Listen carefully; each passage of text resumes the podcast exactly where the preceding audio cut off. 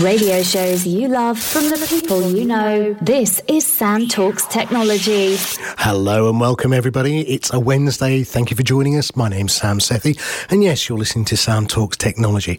My guest today is a wonderful friend of mine I haven't seen for an age. He's been away in Australia, and you'll find out why shortly. It's Tony Fish. Tony, before I introduce you, let me give you a little background on him. Tony's been a mentor, investor, author, entrepreneur, and he's also also basically just a good egg. Um, we're going to be talking uh, today about something very interesting that Tony's been researching, and he's going to be telling us more about corporate governance data. Now, before you go, what the is that? It's really important. It's we have data everywhere. We, we we call data the new oil. Well, Tony doesn't, and he's going to explain why. Um, but in most other people's worlds, we all know that we have data sloshing around all over the place. Uh, but whose role and responsibility is it now in the years gone by, we had brands and brands like Nike with the tick had value, but they were intangible assets on the bottom line. And then somebody realized that there was value. Well, we're going to find out a little bit more about Tony, a little bit more co- corporate governance data, and knowing Tony and I, we're going to be talking about lots, lots more. Tony, welcome. How are you? Sam, I'm really well, and what a privilege and a pleasure to be here. And oh, I'm no. delighted that bribery and corruption still works. I love that intro. Yeah, lunch at Cooper's as oh, well. What more done. can you want? Anyway, welcome back to the UK. I, Thank you. I think that's welcome back to the UK. Yeah, cheers. Pictures last year of you and Nikki sat on the beach with your um, Santa outfit. And a, and a can of Forex because you have to do it on Christmas Day just to show it back to the family. Brilliant. Well, uh, sadly, Skegness Beach isn't going to be doing the same this year for you. Oh, shame, shame, shame. That would have been lovely. Tell me a little bit about what is corporate governance. What is corporate governance? Well, the corporate governance is, is something we kind of like nobody in the world really would worry too much about. The reason nobody would worry about because it should just be there. Um, and when we read in the paper that something's gone wrong, we go, "Why is it gone wrong?"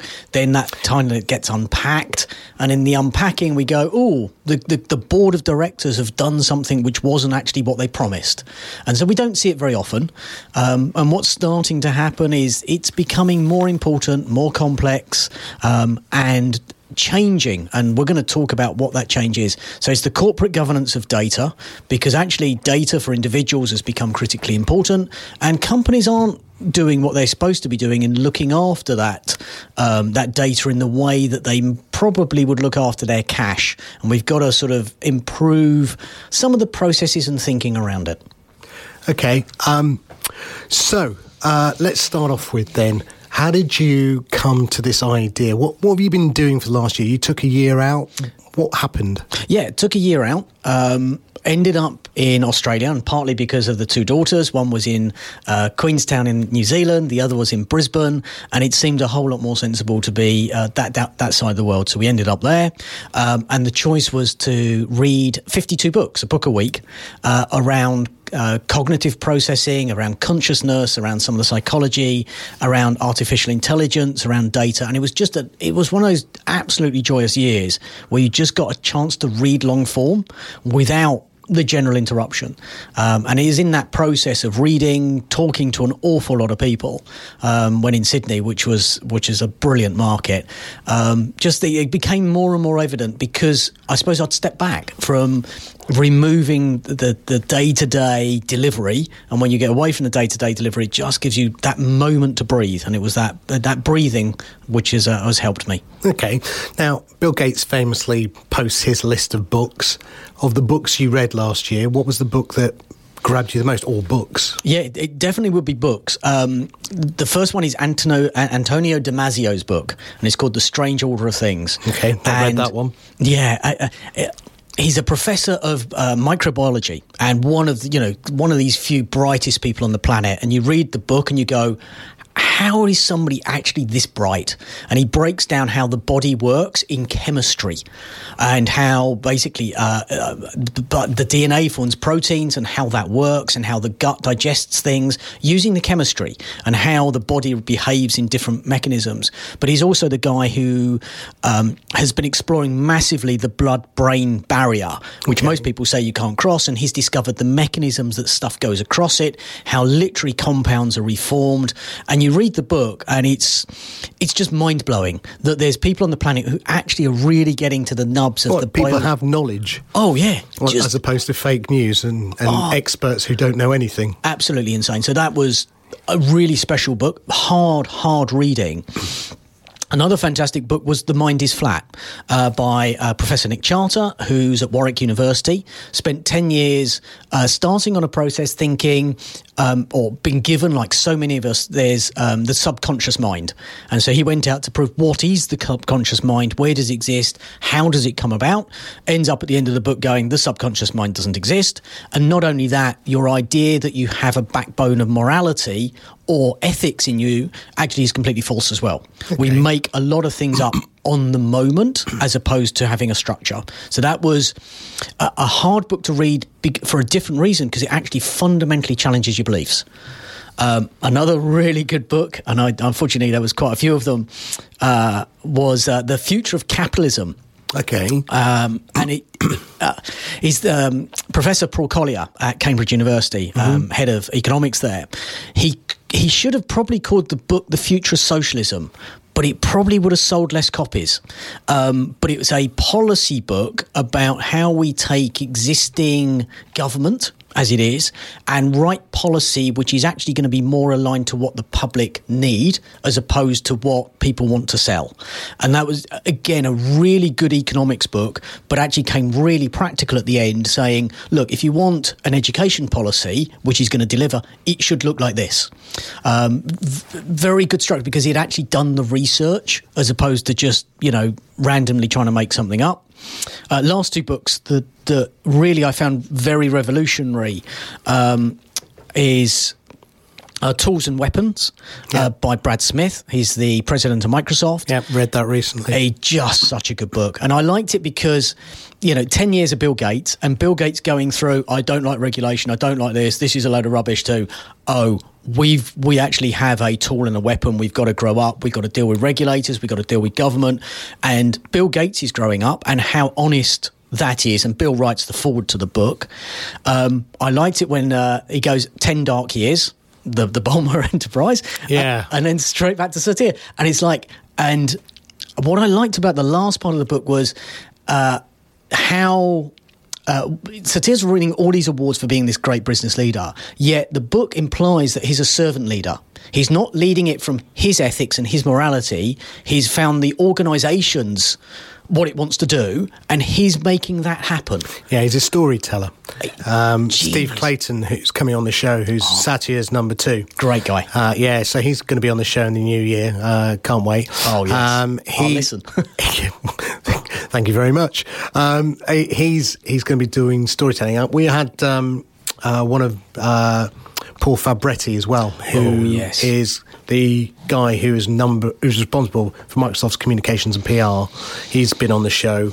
Uh, he's he runs the US c- communications. So they all talk about the new culture of Microsoft being about storytelling. Yeah. Because obviously, um, you know, I was in Microsoft many, Yeah. many, many years ago, and I was under the Gates uh, leadership and tutelage, and, and it was a very different organisation. And you can see how Microsoft today is much more open.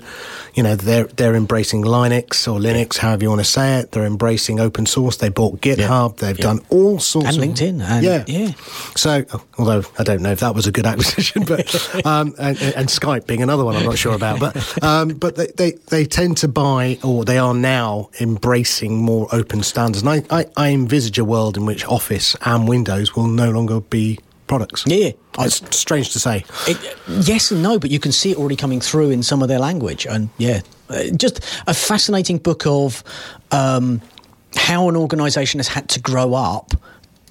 Um, and then the last book uh, reflects the same thing, um, uh, which is there's no one culture.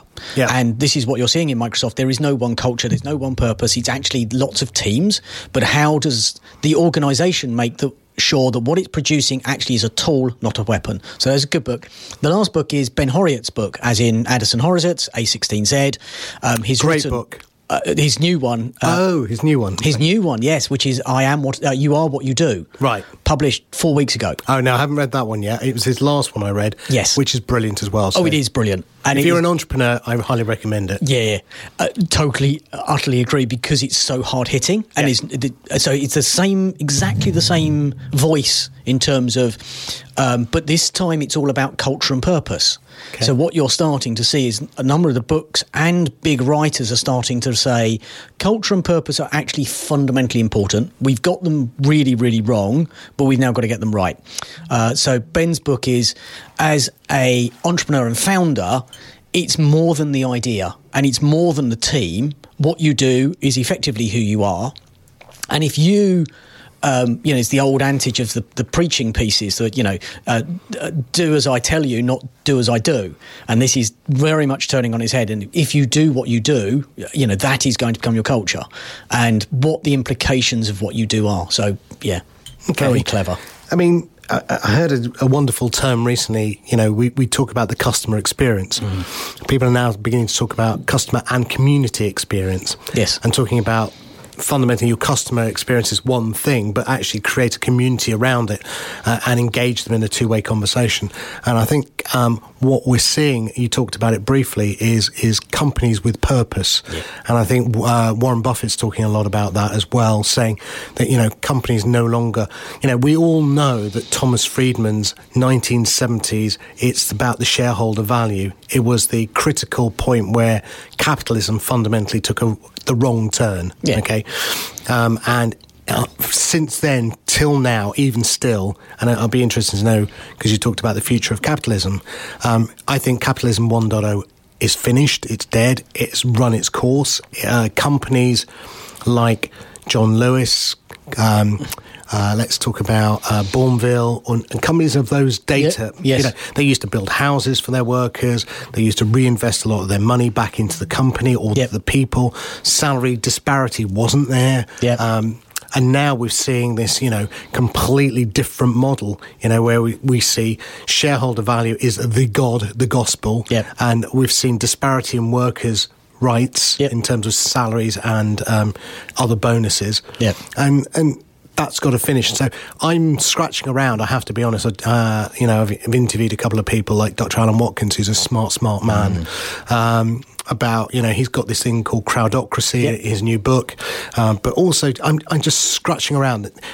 We need capitalism 2.0, which has a much more social. I don't mean socialist or Marxist leaning, but that's a lot of what the, Paul Collier's writing Yeah. about in his book. Yeah, Yes. but but I think there has to be. Uh, if you look at Jeff Bezos and Amazon, they famously don't pay share dividends. Yeah. He's reinvested everything back in the company. Now he's not investing it back in so the workers benefit. Now let's Yeah. not let's be clear Different on that. But I think there has to be a loop back now where shareholders actually don't get paid dividend. I think the value they get the increased value comes from the increase in the shares, not from a payment bonus on top, which is what the dividend is. Yeah, so we got there's two very big things happening, um, and uh, BlackRock, which is the larger, the Hedge world's fund, yeah. largest hedge fund, uh, which is virtually in control of most of the world's organisations. So there's the top seven uh, with Fidelity and BlackRock. There are seven businesses which virtually control the whole of the capitalist world, um, and they are the pension holders and they're the funds of funds. Of the largest of those is Larry Fink with BlackRock. He writes an annual letter every year, and I'm looking forward to this year's letter. So 2017's letter to effectively his investors, but it's from his investors to the companies they invest into.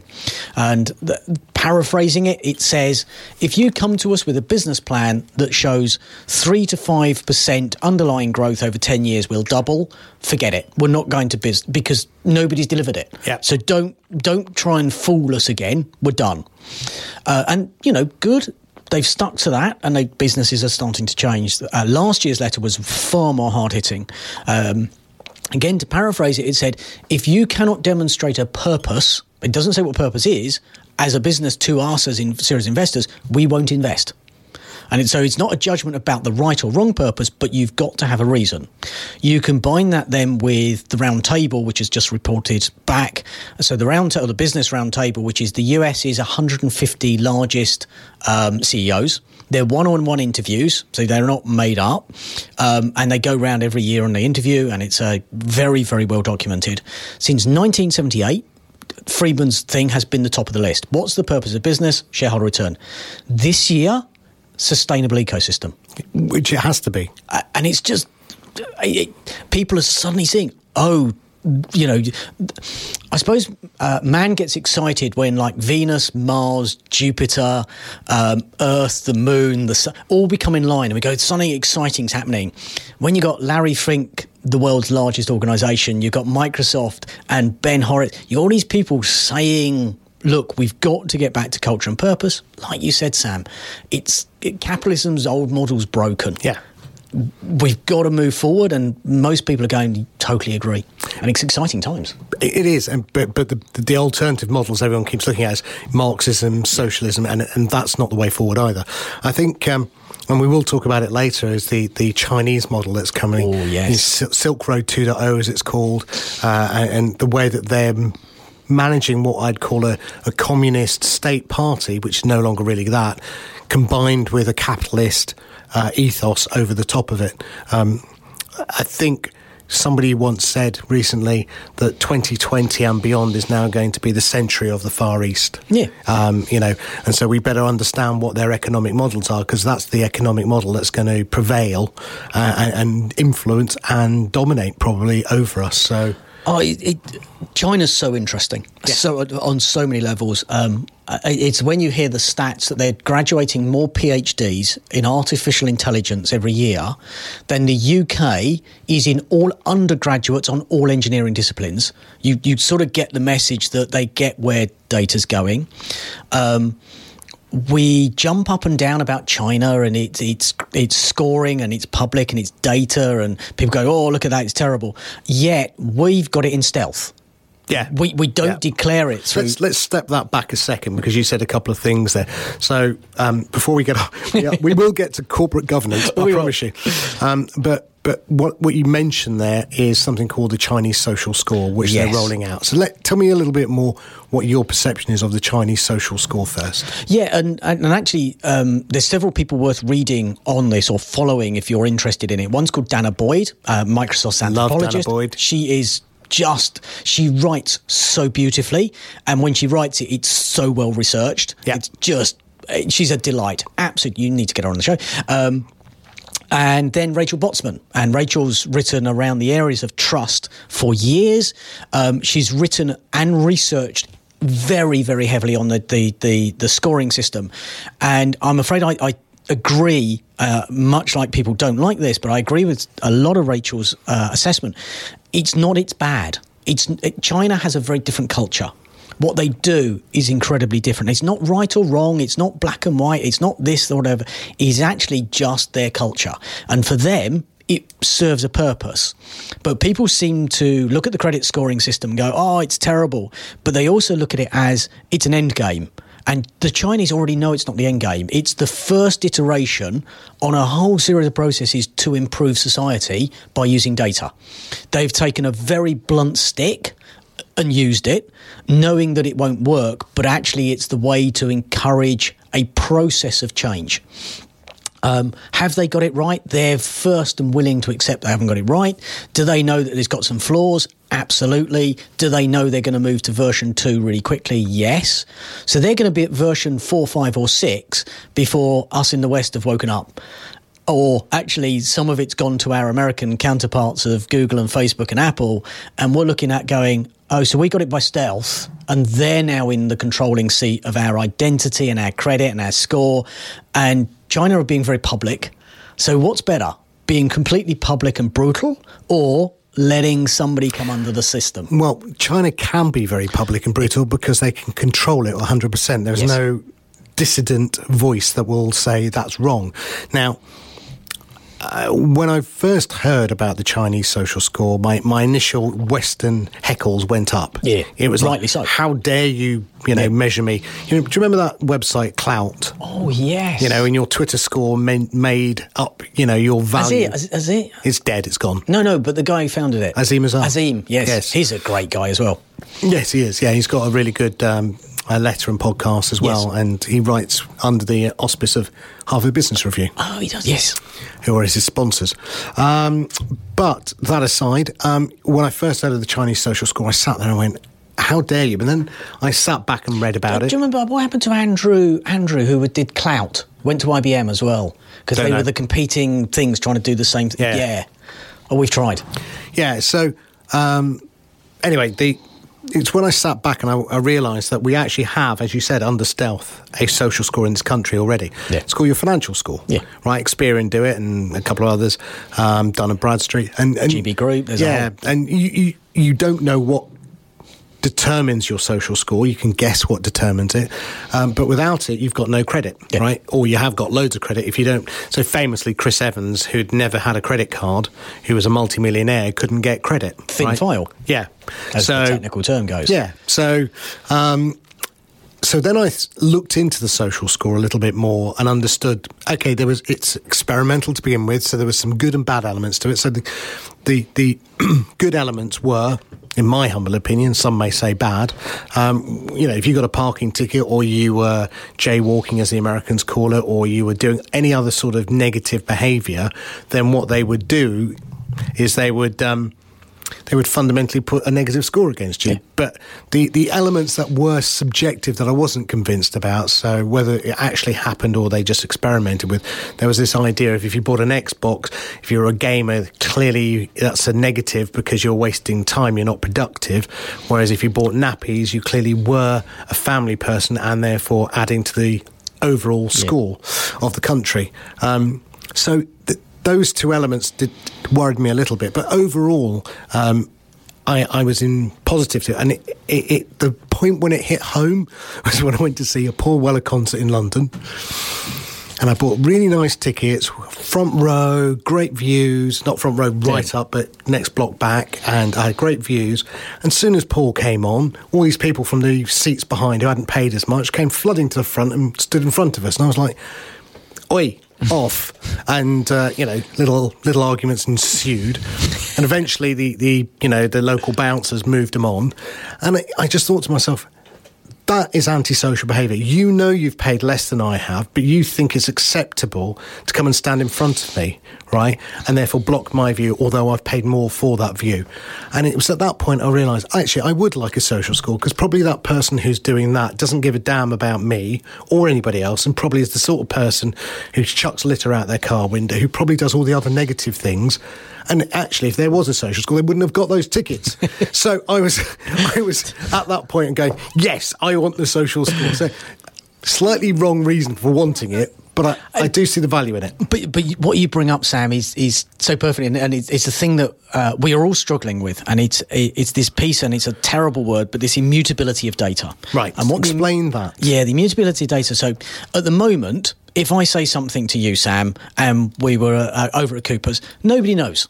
No, now. Uh, we're, we're on air, and what we did suddenly becomes recorded and actually becomes a podcast. And actually, if I put it on a uh, horrible uh, blockchain, reality is it becomes fixed. Yeah, And I- immutable, yeah. it becomes immutable. And actually, you can't now deny the facts that you were somewhere and you've done something. And it's this immutability that becomes critical. So, uh, once upon a time, you had a piece of cash, you went out, uh, you bought a coffee. Nobody knew you bought the coffee. Now, with your bank card, not only I know where you spent, how often you spent, what time you spend, how everything about it spent. Actually, by your credit card, I can work out actually, oh, you then went to the train station, you then went there. Actually, I can best guess how you went from there to there because actually, I look at the amount of time between the two things. I can best guess you drove.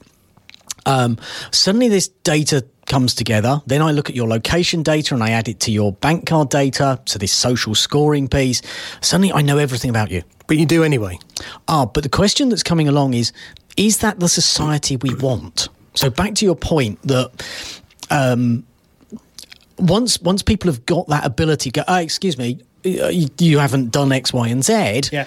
actually Tony wouldn't be sitting here. And the reason Tony wouldn't be sitting here is is I'm severely dyslexic. And if you ask my wife, I'm probably slightly autistic and somewhere on the Asperger scale as well.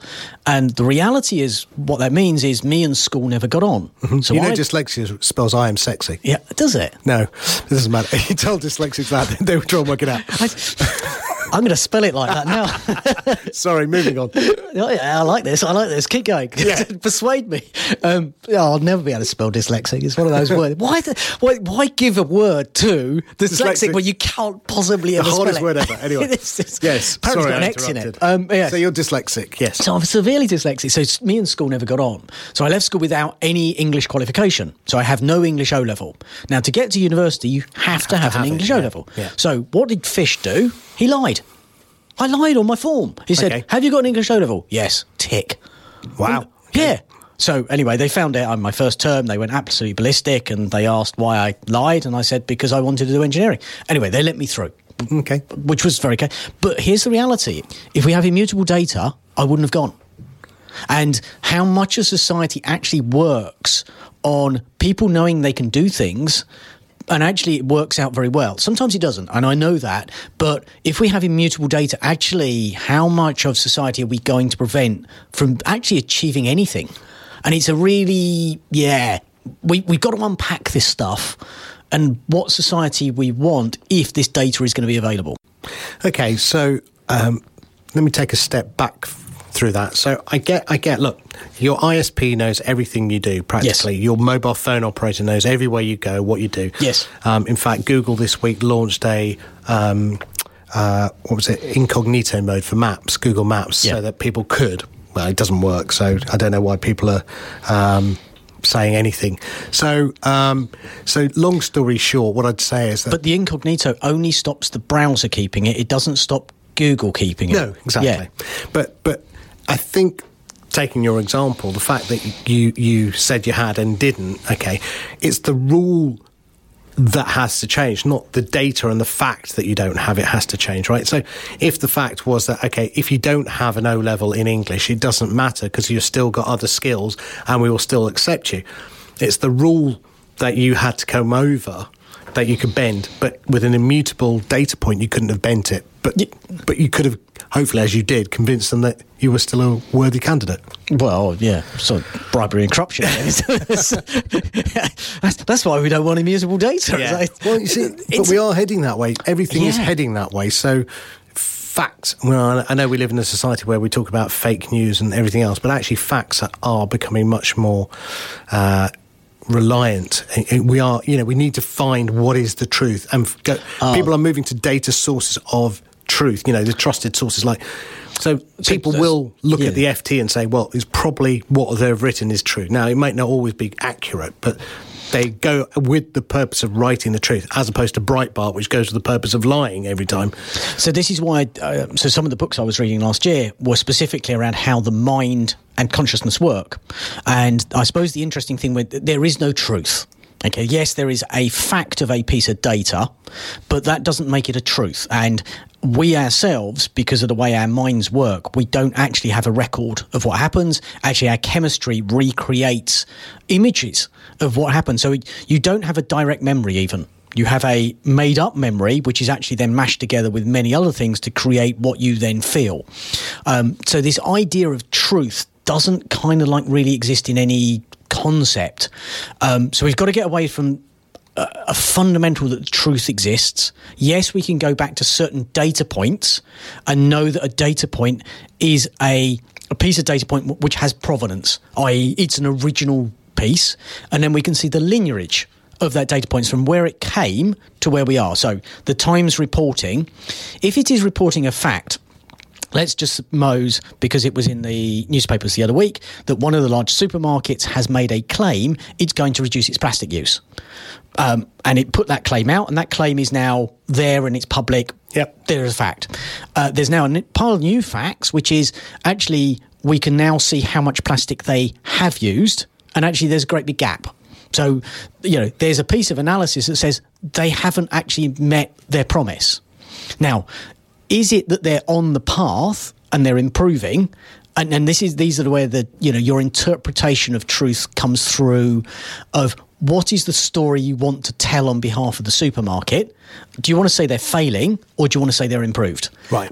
and therein lies what are the people buying and what is the belief we want to have about the supermarket because of our perception or foregrounding of plastic use we, you know this this idea of immutable data actually does So change you don't like the idea of immutable data? Is that what you're trying to tell me? yeah, I've, I've, I I suppose in the last few years, I've gone immutable data, immutable data. This is going to be brilliant. And fairly recently, um, I wrote a piece which said, uh, "What is the type of memory we need for identity?"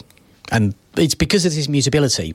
We want to give people identity, so you can, and this is a um, identity about who you are. So it is your driving license, your passport, but it is also the access pass that you get into your work, into your um, uh, uh, cloud account, your email account, your personal anything. It's you know this digital identity, and people want to give you one.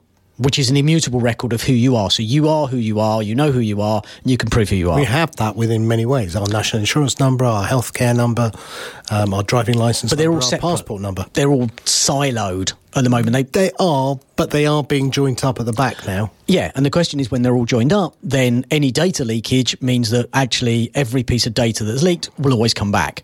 So the more the more we join it up, the more impossible it is that actually you will ever escape.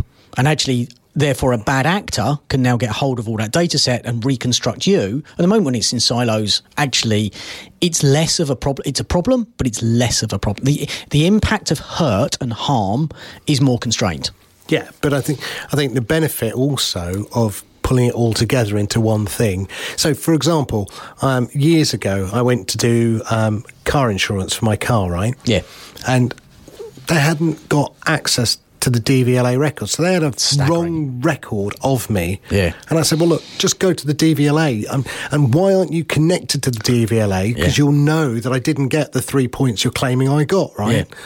Oh well, our records tell us this. Well, the DVLA records tell me the other thing, and that's what's actually accurate and which you're based on. We don't link now. When you go to the insurance companies, It's linked. they will tell you everything about if you've had a speeding ticket, a blah blah blah, a points, no points, whatever. And I'm happy because I happen to be law abiding, and therefore I'm quite happy that my record is accurate. It's not immutable. No one's got it wrong. Yeah. it's linked up to the silos that. It should be linked up to, and hopefully the benefit of all of that is that I get cheaper car insurance. But it doesn't happen. But um, I- I'm going to pick up on two ones. We'll come back to memory in a minute. Yeah, yeah. Um, there's a, another book I read. Um, very challenging book, um, uh, and I'm trying to remember the lady's name, Amy something or other. Webb. Uh, no, it wasn't Amy Webb. But Oh, okay. it's um. We can play this game. I, I did. I, Name an Amy you know. I did read her book on uh, AI, which was Yes. uh, yeah, wasn't one of my favourites. But anyway, Oh. uh, and I do like Amy's books. Um, no, this book was called Making Evil. And um, it's a lady who had finished her uh, PhD in looking at what makes people evil. And it's a very challenging book because it asks you to look at people who have gone to prison for the most heinous crimes. And actually, do you believe they should be uh, they, redemption should never be granted to them? And it's a book which explores human psychology over time. So it's not right now. It's about a whole history of how we've made judgment about that class of people who have committed crime. And some of the interviews are really hard hitting that uh, individuals who've got caught up in variety of different things through some through drugs some through illness some through mental illness some through actually abuse have done awful things okay they, they they're not escaping the awfulness of what they've done but they say why does that have to live with us and that's the first judgment so there's a there's a different course of law abiding kind of like puts you into a different category. And it's actually that's not part of society. If we wanted a sustainable ecosystem, we need everybody involved.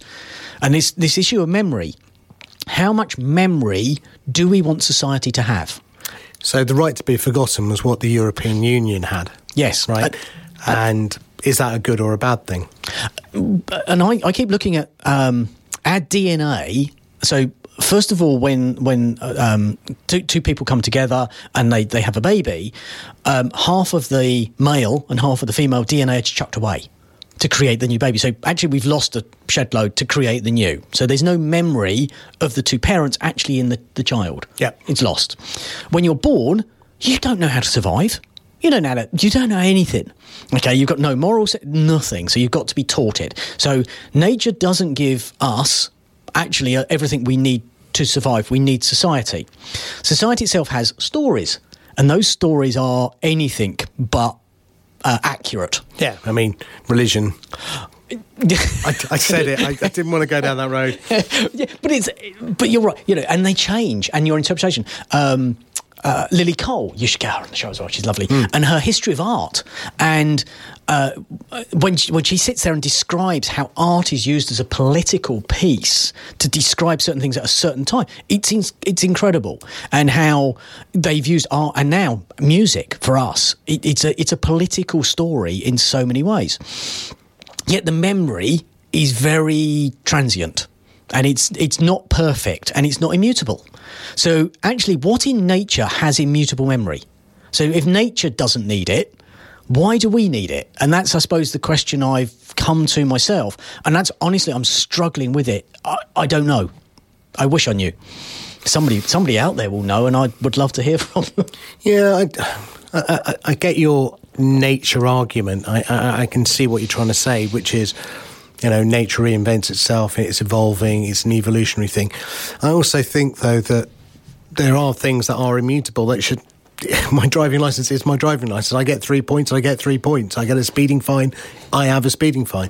Now, the right to be forgotten is is built into the system in the sense that the speeding fine is has a time limit yes. It. And at the end of that time limit, it's no longer on my license. Which means it's not actually immutable, it, because immutable should be there forever. Right. So, yes, you've already kind of like said, it's not, it, it is there for the right purposes at the right moment in time. But that's just a set of rules. Yeah.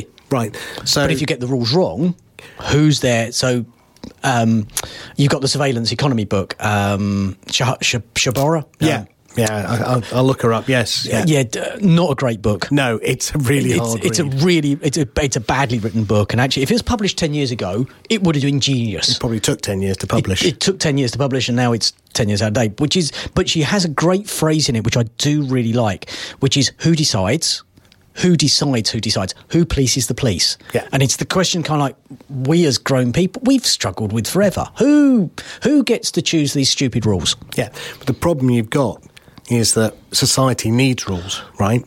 And without those rules, it would be anarchy. So we, we already know that we have a set of rules. Um, Edward de Bono said oh, um, in his book uh, Simplicity that actually laws should have Actually, I'm, I'm, going to defend you now. Um, laws should have uh, a mutable. Me. Well, y- your point of view should have a mutable time frame in the sense that we shouldn't have books on our statue that are written in the 16th century or 17th century or 18th century, pick your time frame, right? Yeah. That every one should have a 50 year or 100 year lifetime of a law. And at the end of that lifetime, the law should either be thrown out or it should be reviewed yes. and rewritten, right? So there should be a timeline on all laws, but we don't do that. We yeah. have a we have a very different system. Wouldn't that be such a sensible approach? And also it means that, you know, uh, in an odd way, you wouldn't go back to Donoghue and Stevenson as the first case with the snail in the lemonade bottle, which everybody's taught as your duty of care. Yeah. And it's like, yeah, but actually, that you know, bring that to life today, and don't use that as the case study to make law today. That's, yeah. yeah. So it, I, I, can see what you're saying, but I think my point of view is it doesn't change the underlying technology. The technology should be on something like a blockchain still, where it is actually a record of uh, trust and time. That's not trust is the right word. Um, so yeah, we'll get to trust. Yeah, um, but it's actually it, it's a it's a record um, and it's non-reputable. That's it. Yeah, um, and it's it's basically there, and then afterwards. There will be a set of rules that say, ah, but you can delete this. Now, the question is, can you delete it from a blockchain ledger? Because there's multiple owners of the ledger, right? Yeah, the answer is yes. Or you just overwrite it. Yeah, um, but you, but you you raise. Um, a point actually you, you, pointed out right at the beginning um, in, in the introduction, which is you know uh, Tony has an opinion about data and data is not oil. Yeah, and it's exactly this point um, because data is it has all of a series of characteristics which is not like oil or sunshine or gold or labor or anything else we want as the analogy. And to me, this is one of the fundamentals. We should start to call data data. Because actually it's about it's it's almost like discovering a brand new element. And if you discover something brand new, you you name it, you call it, and and it has new characteristics. But you hook it because it makes it easier for people to understand. So we've now got the hook, but now let's now let's stop trying to say we're going to mine it, we're going to sell it, we can exploit it, we can own it, it has property rights and all because you you're then taking the analogy one step too far and missing the very values that data has. And okay, explain that better. um, so one of the aspects of uh, w- when you, you when you unpack data and you say, look, data actually is just data. You can't own it, and that's one of these fundamental ones which we're going through an argument um, that. Uh, part of marketing turns around and says to the individual, "Oh, look, you can have a, your data back. You own it. You control it," and that's an impossibility. And actually, it's a it's not something the user should actually be marketed that that is something that's possible. Um, okay, let me try and Unpack. understand. Well, just understand that. So, my name is my name. That is my data. It's personal It's to me. It's not your data. Well, whose It's- else is it? It's society's data. So, date actually, it was given to you by your parents. Okay. And actually, the only reason it exists is because it's on a form somewhere. Yeah. Okay. It's it's a label that I've been attached to. And actually, nobody actually owns it. okay. And it's that idea that you can own something. Because if you could own it, you could do. You had certain properties, but you don't own it. Okay, you and I have spent many, many years talking about the attention economy. Yes, we have. Right. And And I've even and tried- Pim, your Yes. you know, uh, i know it wasn't Pim, was it? Personal No. P or what was your one? you, oh, All the way back. what a business I started. Yeah. Anyway, Oh, we'll come back to it. We will. But I spent many, many years talking about the attention economy, yeah, right? and right, and and fifteen years ahead of the market, Sam. Yeah, and Brave, the, Yep. the browser now, and, and, and their BAT tokens and everything else, and and um, I still firmly believe that the attention economy will come about because It's the, the- the ad model is a failed model, right? It's the It- one thing left that we have. Yeah, it, it, we have a fixed time, twenty four hours a day, Yep. and how much time we apply to anything Yep. is the attention that we give it, and Yes. that attention is basically has value. That has to Yes. have value, right? Because that's what everyone wants us. They want our attention from Yeah. the time. Now, there isn't a mechanism. Sorry, I'm going slightly off No, tangent, but but Libra when it was coming out, Facebook's Ooh, Libra, yes. right? Yeah. was in the hands of the wrong company, in my opinion. Facebook has lost trust, and again, we will talk about trust. But Facebook has lost trust with the consumer because of Cambridge Analytica Yep. and other things they've done. Um, and it, Mark Zuckerberg can't say sorry for the 50th time and mean it, um, or try and mean it. So, unfortunately, Libra was put in the hands of the wrong company. But the concept of Libra, which was a micro payment currency Yep. that we could use as a transaction, was the right thing, and it needs to happen because when I go on to something like Medium, or I go on, which is a blog site for those who don't know, um, you know, you you write a nice post. Yep. What can I give you? A, one clap, maybe two claps. Yeah. It has no real intrinsic value. Uh, yeah, um, yeah, Medium might pay you as a writer. There's a couple of paid writers on there, so the more claps you get, the more you get paid. But fundamentally, you, you're writing for free, Yeah. and Medium's making money elsewhere from subscriptions, basically, not Yeah. ads. Now, what I want to do though is go, wow, that was a great comment. Instead of giving you a like or giving you a heart or giving you a Yeah, thumbs up, I, I'll give you whatever the. I don't even know what a one Libra cent would be. uh, If it's a Yeah. cent, I don't know, but I would give you one or ten or hundred, right? And that would be the way that would make the attention economy. I've paid attention to what you've said And enjoyed it. and, And- enjoyed and it, found I've value in it. you Yeah. value back, right? Uh, and equally, I can measure my attention and and sell that to somebody else. So, oh, what have these people been reading? What's the thing to read or listen to or watch or Yeah. or whatever you've paid attention to? And that, I believe, that's why I go back to data has value now. But that's my attention. So why don't I own my attention? Um, you, you've given me an attention for, for an hour. Yeah. Where's the payment? And actually, is that why is it, there's a whole series of questions that what's happened to that piece of data now the data that we've just created in, in this actually is shared with y- your viewers and actually they either have interpreted that as some value because they've taken away a nugget which makes them think and if they think do you know what for me that's personal value Yeah. um, however the company itself will depend on a different approach to what the value of the data is and will try to to find their method of. So, but there's the attention's gone. And actually, the data itself now is spread, so anybody can get access to the data, and actually, can anybody can do anything with it. And neither of us own it. In fact, nobody owns it. This is the whole premise that you know this idea that you can own data, control data, you can't, and this ability that data can be copied with zero cost and no loss is is utterly unique in our planet it's, it's nothing else has that capability. And this is what I talk about the characteristics of certain parts of data which come through. But we should come back to trust as well because it's okay. one that is a fundamental. Well, I mean, okay, let's just finish this whole. So we started off talking about immutable data. We was talking about the Chinese social score. We talked about how, well, we didn't really get onto it, how that will come to the, the West, whether we like it or not. Uh, and we talked about the value of it. Now, you, you were going to say something which you didn't quite finish, which was data isn't oil. Yes. Now, you started off by saying that um, we shouldn't label it in the same way. It's new uh, and it has a different value set. Um, so, but why don't? But but for me, okay, yeah. you know, the layman here. Um, I'm in a corporate company. That sounds about right. You know, oil's a commodity, data's a commodity. Both have value. Um, it goes onto the books. So, data is the new oil. Doesn't sound like a wrong sentence to me. Yeah, um, and at a very simplistic level, uh, the veneer. that's my level then. Yeah, the veneer, and the veneer is quite wonderful because actually you can get away blind murder. Um, uh, let's uh, let's use just a slightly different uh, piece, which is more touchable in yeah. terms of most people's lives. Let's use money. Okay, and then consider the future of money. So we know the characteristics of money itself and cash, and it's not worth going over because that's been written up forever and dead easy to Google and find out the attributes of money.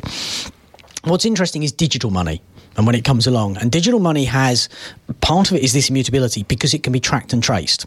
So new money, and particularly digital money, has three characteristics that old money didn't have. And these are three of the characteristics which explore the level of depth below that veneer. The first one's accountability and responsibility. The second one's humanity, and the third one's programmability. So um, the first one is accountability and responsibility. So because I know, and this is some of the stuff we've already chatted about, Sam, and you, have mm-hmm. expressed some of that, that, that piece with the, the Paul Weller concert. Because the data is there, you can't escape your accountability and responsibility for it.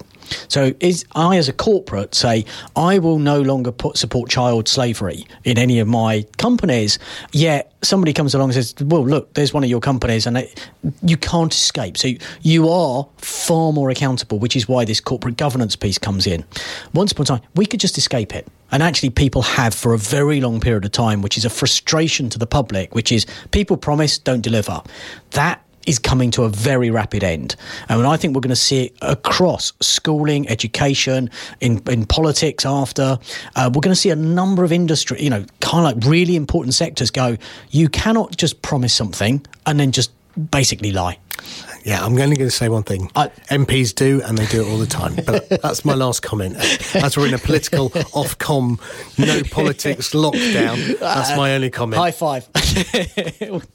um, so there's, there is a bit of change that's coming along because transparency of, is what you're saying, and transparency. So, but there's an accountability that comes with it. So once upon a time, you could delegate some of the authority. You can't. So directors are not. Give me an example. So health and safety in 1970 came along and said, uh, "Here's a bunch of rules. Here's a bunch of standards. Do them." All the directors basically ignored them then what happened is it became criminal offence that if if basically somebody died on your watch, director, it's a criminal. You you go to prison if you're proved guilty of basically breaching health and safety. We're starting to see that come through in laws, and Australia has led the way after the tragic um, New Zealand um, shootings where abhorrent material, if it is not taken down quickly, basically any social network now, the directors of that social network, it's a criminal offence. And we're starting to see a number of regulators look at this very differently and go, yeah, if we want people to do privacy properly, we're going to have to make this a so, this accountability and responsibility of data becomes really real. What that also means, though, is if I know something about Sam or Sam knows something about Tony and uh, I look at the data set and I look at your location. I see you're going to the chemist every day. I see this, and I realise that you have a medical condition. I now a duty of care to you. Once upon a time, we never had the data. I never had the analysis. Now you can't escape it. So we've got to put humanity back in to our decision making at boards because actually we know more about our customers than ever. So you've got the accountability, responsibility, more humanity. And the last one is this programmability of data which is I can give somebody some money and say only use it on rent. And actually, under programmability, the only thing they can use it for is rent or food or clothing or something. So suddenly we're in a different world because of data. And the question I think humans have got and humanity and society's got is that the, is that the society we wanted?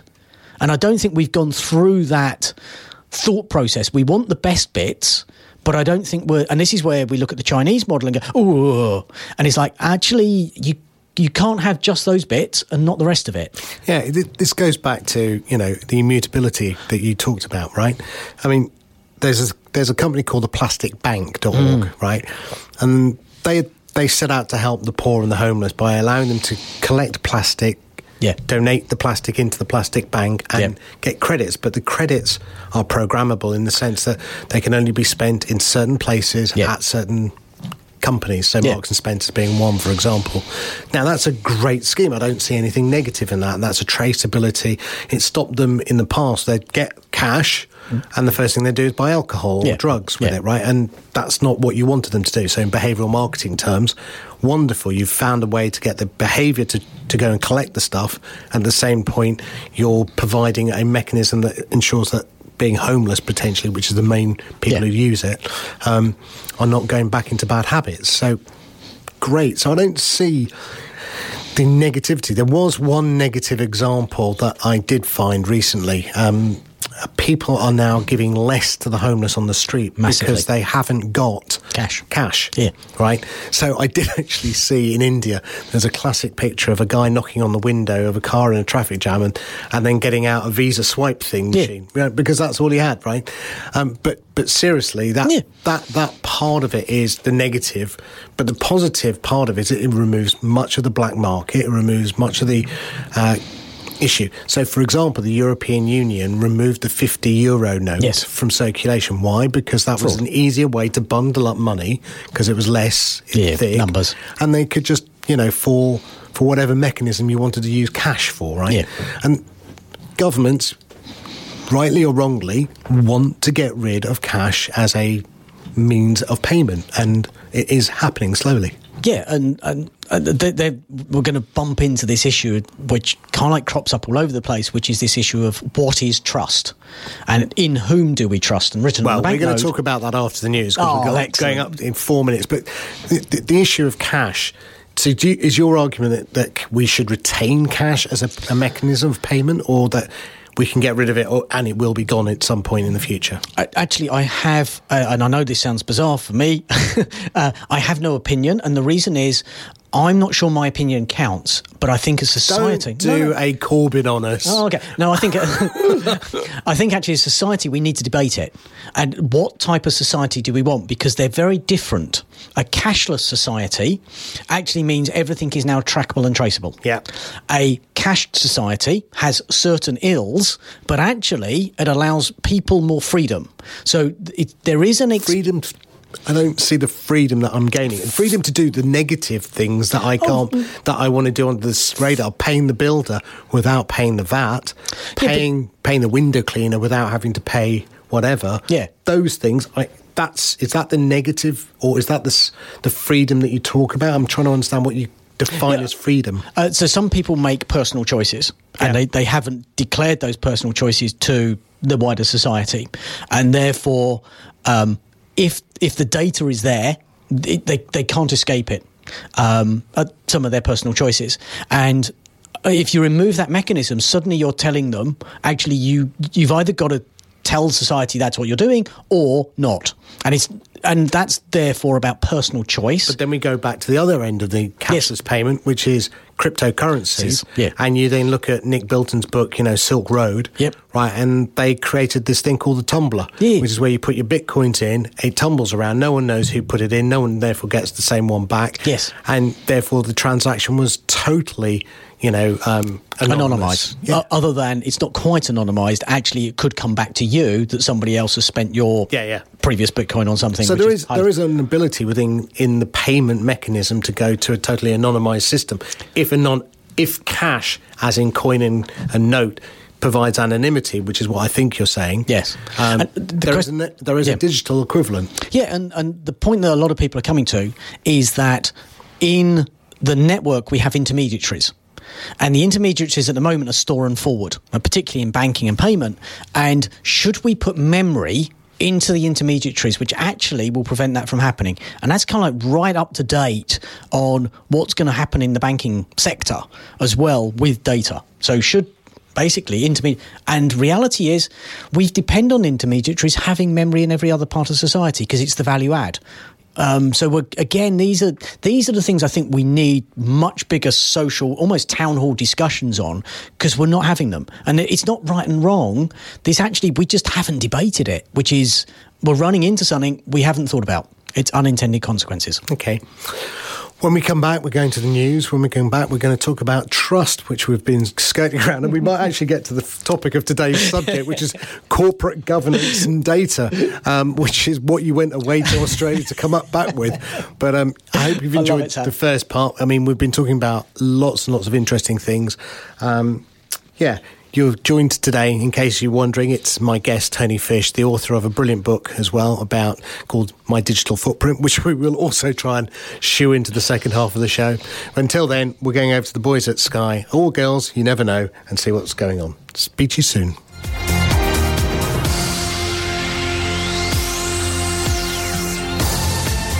On FM, online, and mobile. This is Marlow FM 97.5.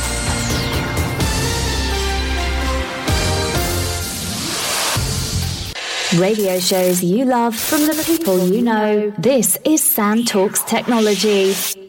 There we go. a little bit of More Than a Woman, the Bee Gees. Uh, that song was for you, Tony. Um, I'll let you just put that back down. Lovely. Um, so, that song. Yes. Who is it for? That's for my wife, Nikki, and uh, it's one we have a great old laugh at, and she is definitely more than a woman.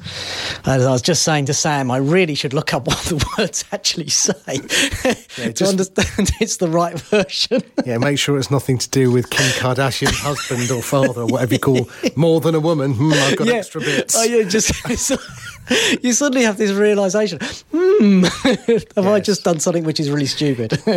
yes. What's his name? her name, Kendall Jenner. No, yes, more than a woman.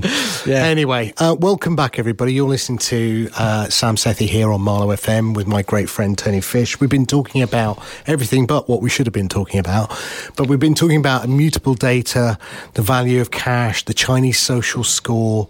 I guess what we've been talking about is what future society looks like because we again capitalism 2.0 politics 2.0 i think we're in the change period you know just like the 1900s when we had i think you know the great depression of the 1920s that led to the pension yep. that led to the rise in um, you know the change from agricultural to industrial was going yep. through that period i think what we're seeing here in the 21st century is um, we are looking at the, the, the 20th century models and we're going, mm, they're not really that good anymore, yeah. and society's moved on. But we haven't found the 21st century models. Um, they're evolving. I mean, uh, you know, from a technology point of view, I could say Web 3.0 is appearing. Maybe not as obviously as people would think, but for example, uh, I was interviewing um, Waleed, a friend of mine who's a blockchain expert, yeah. and he was talking about, you know, corporate blockchains, so not fundamentally private blockchains, not public ones. So things where companies are collaborating through blockchain technology, building out trust between each other, making up new data connections, etc., etc. Um, we're seeing AI appearing in more things like farming and agriculture, or into areas that aren't the obvious consumer-based areas. So, you know, that stuff is appearing. It's just not appearing in the iPhone or or on Netflix, and you know, as obviously as people would see it. So, I do think that's happening, and I think post this economic or political period that we're going through here in the UK, which is the word I can't mention, um, I think we will see a sea change of, or again, I think people will look at it and go, I've had enough. Yeah. And maybe that's what it is. You know, I think you talked about it earlier, you know, the corporate governance part. So, for example, Milton Friedman, we said in the 1970s, and now you're talking about the fact that sustainability is one of the key strands that corporate companies should start to look at. And that's because I think people have had enough. Yeah. You know, we want to know where our food comes from, Yes. where our clothes come from. Yes. We want to know, you know, uh, how things are made and are they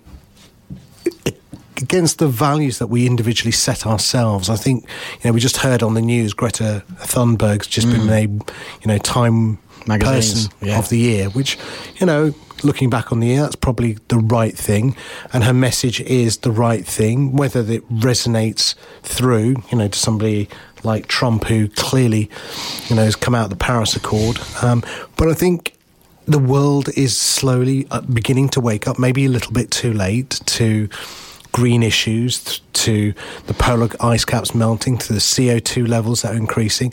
And it's evidence, it's, it's fact. I mean, I guess until Norfolk falls off the, you know, the map, you know, because, you know, sea levels rise or the Isle of Wight disappears, maybe, I don't know how far we have to go before there's a realization. You talked about a supermarket talking about plastics, you know, but was that, as it said on the news, was that, you know, just uh, accounting uh, papering over or a corporate message that people you want to believe that they're going to be good. You know, Iceland talked about it. Um, I haven't checked up on whether Iceland, for example, has got rid of all of its plastics yet, or has got rid of certain carcinogenics in bacon, which we all love. You know, so. But no one ever follows up on these things. That's the problem. Yeah. Uh, Sorry, that was a bit know of a ramble from moi. It, it, it's not a ramble though, because it's actually uh, it, it's so spot on in, in terms of these are. Um, the, these are ones that we- we're kind of like when we're, we're very simple children, and even as parents, we give our children very simple choices. Would you like that sweet or that sweet? Do you want that bag of crisps or that bag of crisps? Um, would you want one sausage or two sausage? Do you want three bits of broccoli or none? Well, some some decisions are easy, some decisions are hard, but um, I've gone with none so far. but but we teach um, our children um, how to make choices, and as we get further into life, we realise that choices aren't quite as easy, Yeah. and you move from choices to decisions. Then you realise post decision that actually you have judgment. Which is, uh, you know, compl- it's complex because actually there are no facts. You, you're not picking a right and wrong. You're kind of like picking it what's best for the outcome I can determine. Yeah. And so many of these issues that you just mentioned are actually complex judgment. There is no right and wrong. Um, and people get very obsessed by there is only one answer. And it's like, actually, we got to deal with all society. And where my clothes come from is a first world problem. Yes. And if I now choose that my clothes are going to come from certain things, actually, do you know what? There's certain children who are going to go hungry. So, yes, I don't want child slavery. But actually, in choosing that, actually parts of economy then fail because they no longer have the money. And it's these, um, we're starting to see it with palm oil. Particularly, that people have got obsessed with palm oil, yet the countries who have got the palm trees, who have cut down, and the Amazon's one, are now going, actually, our economies now depend on it. So if you stop buying it, do you know what? Our economy starts to. Everything is. It's suddenly interwoven. That that simple decision has, and that's what you're saying. That's what you're saying to me, Sam. Which is, oh, wouldn't it be nice if it was easy again? Yeah, maybe. Oh, I, I don't think it, it's easy again. I think it's just uh, somebody somebody talked about reframing, right? nice. You know, and that, that was Ben Hammersley, the futurologist. Um, and I think that's what we have to do. We just have to learn to reframe our positions. You know, the, Is it reframing or foregrounding? And what I mean by that is reframing says I've got to move, Yeah. where foregrounding says actually it's already there. I've just got to bring it to the front so it becomes front and centre as opposed to off to um, the left and side. I, I, I can't tell you the answer to that. I, I think both possibly depending on the context of what you use them in. But for example, with Ben, when he talks about reframing, it's like, well, you know, up until now, palm oil was great, and now it's not great. So my reframing is that world was okay, and now it's not okay. And now in that world that I'm in, the reframed world, what are the consequences and, and, and actions that have to be carried out? Yeah. Um, I, I, I think what we're seeing is, you know, um, it, there's a bigger picture for me, which is um, we've lost the vision, right? It, it, somebody came up with this beautiful idea that our generation, right? Um, well, whatever we are, what are we? Can, are we the I, baby boomers? Uh, no, the baby boomers are just above us. Okay. We're, we're Gen X. Oh, okay, what pre do? Um, the what, but what, the question is, uh, uh, Go no, no. Um, is the word vision or is the word leadership? Oh, both. Oh, we've Okay. lost both. Yeah. No, in terms of vision, what I meant by that is um, our vision as a child was that you would get a job, you would uh, buy a house, you would pay off the house, and at the end of the pay of the house, you get a pension. Yeah. You'd retire, and then in between that, you'd have some kids and whatever, right? I've got to tell you my story then. Yeah. So I'm just saying that was the vision. Yeah. But my kids and your kids, right? We've got teenage kids about the same age. Um, that isn't their vision. My my daughter doesn't envisage owning a house until I die, probably. Yeah. Doesn't envisage um, having a job for life. Doesn't envisage owning a car. Doesn't envisage all of those things are not her vision. Yeah. And I don't think she has a vision. That's the problem. Her generation, not just her, don't have a vision for the future. It's our vision that we're trying to superimpose on them, and it doesn't fit. Yeah. And Spot that's on. the problem that we're we're seeing. We're seeing this juxtaposed youth saying, "Well, I want my vision of the future to be green, sustainable, Yeah. uh, eco-friendly, da da da." And yet, in France, the uh, jolly, uh, what were they? The um, the yellow jackets, Yeah, um, right? That all came about because Macron said, right, actually, you know what, France, we've got to cut down on our carbon footprint. We've got to reduce, so increase the price of petrol and the price of gas. They all go on strike. It's okay for the rest of the world to go on strike and, uh, sorry, Yeah. to pay more, but we're not. We're French. We don't pay anymore. End of story. That's it. So it, it, it hasn't hit home. It hasn't hurt us enough. We Yeah. are, as a generation, our generation and our parents' generation have failed the, the generation below. We've burnt the planet Yeah. and we haven't given them an option or a vision. And to your point, leadership. Now, I think there is leadership coming. Yes. I think uh, today the youngest ever prime minister for a country was elected in Finland. Yes. Um, and I think, um, uh, yeah, she was today. It was in Finland, yeah. Yes. It was. And, I uh, was just looking at myself going, hmm. Yeah. Someone will correct me if I've got it wrong. Yeah. Now, I'm pretty sure. And also, um, I look at someone like New Zealand's. Yes, oh, Prime she's Minister. fantastic, brilliant. Adele. And I, uh, you know, um, and I think uh, in Canada he was he he's got some good Yep. thoughts and ideas. So there are leaders coming around. Macron still has done a I- decent enough job. Yep. Merkel, I just think. Uh, we, as in the Yes. West, have got also bad leaders, Mr. Trump and Mr. Boris himself. Um, and I, I won't say any more than that. Um, so, vision, leadership are missing. I think the, the models of the economy and politics are missing. Yeah. Right. How can we sort that out from a company's perspective? Because it, also comes down to is the future a no nation state? Yeah. Uh, Sorry, uh, that's a no, massive- No, no, it, uh, but they're, they're so spot on, and these are the complex judgments. And I, where I'm coming from, very, very, very specifically, is if I go back to these characteristics accountability, responsibility, humanity, and programmability as new things which are coming through because of data, I, I kind of really like them. And I like what Greta says. And she says, look, people are making promises, but we don't hold them to account. Yeah. You, you said exactly the same. And kind of like I think society is saying that, that you make a promise, I want to hold you to account. Now, I personally probably can't be particularly worried that I'm going to hold you to, but I want a body, a part of society, somebody to hold you to account. You've made that claim. Follow the claim all the way through because people do do it mm-hmm. and they, they actually add huge value to society by doing it. Therefore, let's find ways that we can encourage people to spend this whole new genre of jobs realistically, holding people to account for the promises they make using the data that actually comes through. And people look at it and go, oh, when the steam engine came across, you know, everyone would be out of jobs and computer. ca- And we have all of these um, technology evolutions and nobody can see the job. And it's some of the ones we can start to see that suddenly this beautiful part of data is actually the, all the new jobs are actually society jobs.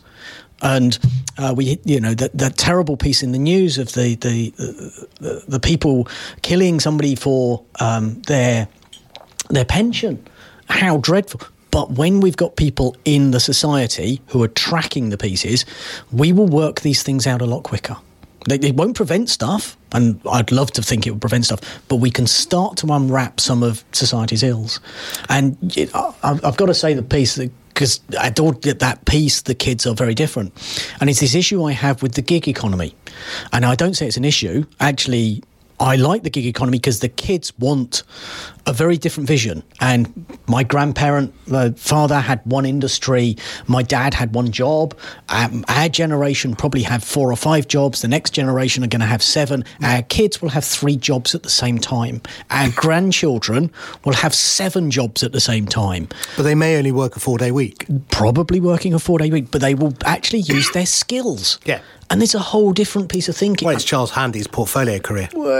Well, there. And it's like, it's not that we've lacked people with the vision, but we're now seeing society go, actually, yes, we can do it. Now, finance, go back to one of these issues, finance society's got to grow up. Experian says, oh, if you've got a job, you must be able to lend money. So banking's got to turn around and say, do you know what? Um, that model's broken. Your point earlier, the rules who set those rules and how is society going to challenge the rules to say actually they don't serve society. And the only way i can see it is people decide do you know what? I am not going to bank with the big banks. I'm going to go and bank with the new banks because the new banks aren't taking the same credit scoring well, they're going to go differently my bank's revolut Yay! and uh, a lot of people i know have moved to starling bank or whatever on, on monzo, monzo, and you know i sit on the board of volt bank and yeah. it's like yeah we're going a completely different path yeah. it just offers me more things. I mean, the Apple Pay card, yep. strangely, because the Americans don't have any challenger banks, right? Yeah. So Apple is the challenger card. There is there is one coming along. Okay top secret. You can't say anything. Please don't. please don't say anything you can't say. I've, I've had one person come on the show who said to me, I've now had to pull the podcast. Oh, I won't say them. Oh, dear. This is very anyway, exciting. Um, right. Trust. Uh, trust. Yes. Two minutes on trust. Yes. Um, I think there's a fascinating thing about trust, which is um, the difference between functional trust and emotional trust. Okay. Functional trust is uh, Sam very kindly picked me up. Uh, and he came along, and I trusted when Sam put his foot on the brake, the car will stop. I've just made Sam a cup of tea, which is why I was a bit late. Sam actually is trusting. I functionally, because he's now drinking it, is not mm. going to kill him. Yes. I haven't put a little bit of extra in there, which is going to. Uh, every time the aircraft takes off, you functionally trust the aircraft will take off and land. Yep. Society depends on standards, and those standards mean that when you go to the bank tiller and you put your tap your card on, it works. When you phone that phone number, it gets to the right person. So we have standards and rules and regulations, which means society functions. Our trust in that is 100%. Because if you didn't, you kind of like don't operate. So if you don't trust the functional piece of society, it's very difficult to function in society. Yeah. Uh, down to you know when the traffic lights change from red uh, from green to red, you can't like trust the cars will stop and part of the sight, so you walk across the road. So that's easy to understand. No functional trust, actually no society. Functional trust is pretty high. Yeah. The issue is emotional trust. Do I believe the company has my best interest at heart? Do I believe the pharmaceutical company actually is selling me the right drug? Probably not. Do I believe the school is giving me the best? No. Do I believe the church, whatever, is no? Do I believe um, the government? No. Do I believe um, they're selling me the best plane service, uh, whatever? No. So our emotional trust has complete. It's zero. So when we ask the question, do people trust? It gets confused between this functional trust and emotional trust. So functionally, I 100% trust, trust my bank they will take the right amount of money from my account every time I use it. Do I believe the bank is offering me the best service? No. So I have this juxtaposition. We have the same in society. And the question is with trust is um, where is confidence and credibility. And we take this time to build trust, as in emotional trust. Trust is a time thing. It's a t- time thing. And when it goes, do we lose trust first, confidence first, or credibility? And if we lose credibility, do I still functionally trust them, but I trust them in a. Div- and these are the things we haven't unpacked as brands. And we trust different brands in different ways, but call it one thing. Well, and brand is a short term shorthand for the values you just described. So Yes. I buy a brand of cereal or a brand of um, washing up powder, and that's that's built over time a set of trusts or knowledge that I have about that brand. It might be limited, but it's what I have, and it's shorthand for me walking around the shopping aisle going, "I'll pick that brand." Fifty white boxes, which I'd have to read the instructions on every time, would be a nightmare. yeah. So brand is an element of trust. Yes, and it's that piece that comes through. And actually, kids kids are actually moving on from functional trust. And this is the interesting bit: kids have moved to functional trust. Uh, sorry, they've moved on from functional trust to emotional trust, and they're looking at some of these trust bits in society and going, "I don't know what I want." Actually, and actually, the brands that stand in front of me don't do what I believe I want from them. Right. So that I, I like that. They've lost. They they functionally will deliver what I need, but emotionally will not deliver what I need. Yes. And therefore, they're very confused about what they now want. And the, the leaderships actually are not standing up going, we're here to serve a particular genre of kids which are coming up and through, who are the decision makers of the future. And this is why I think change is coming with Greta and a number of other kids coming through the system. I call them kids because we're old now and I'm allowed to. Mm-hmm. But they are, they're passionate and emotional about creating change, which I absolutely love. Yeah, and I, I think so. Where does corporate governance fit into all this? You have two minutes. Crack Okay, on. It, it does because it sits there going, if you make a promise, Yeah.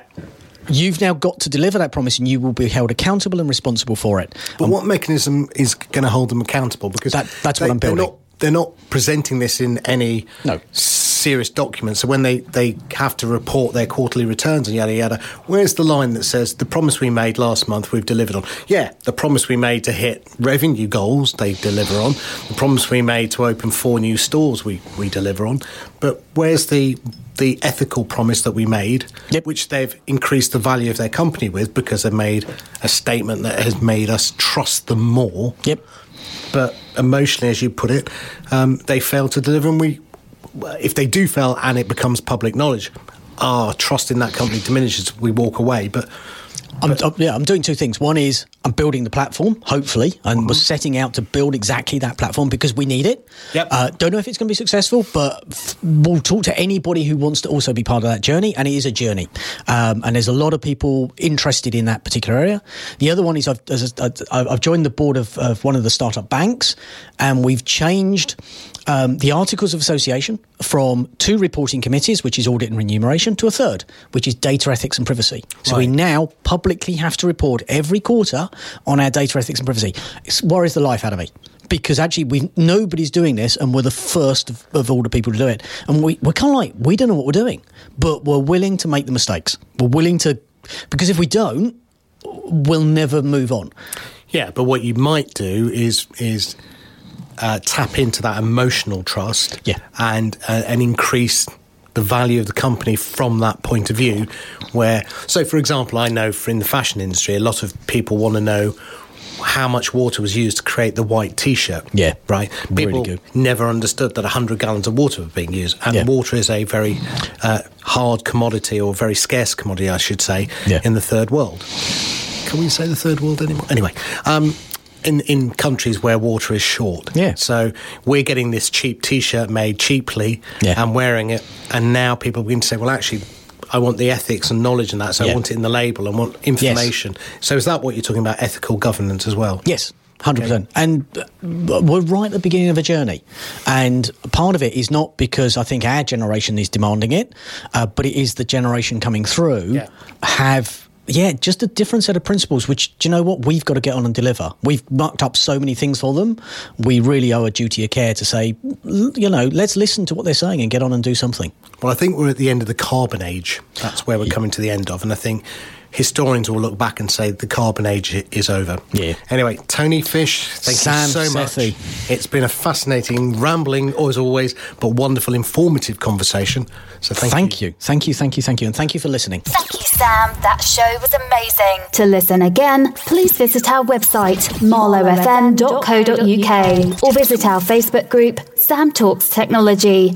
And now you can subscribe on iTunes. Never miss a show again. See you next week. Same time, same place.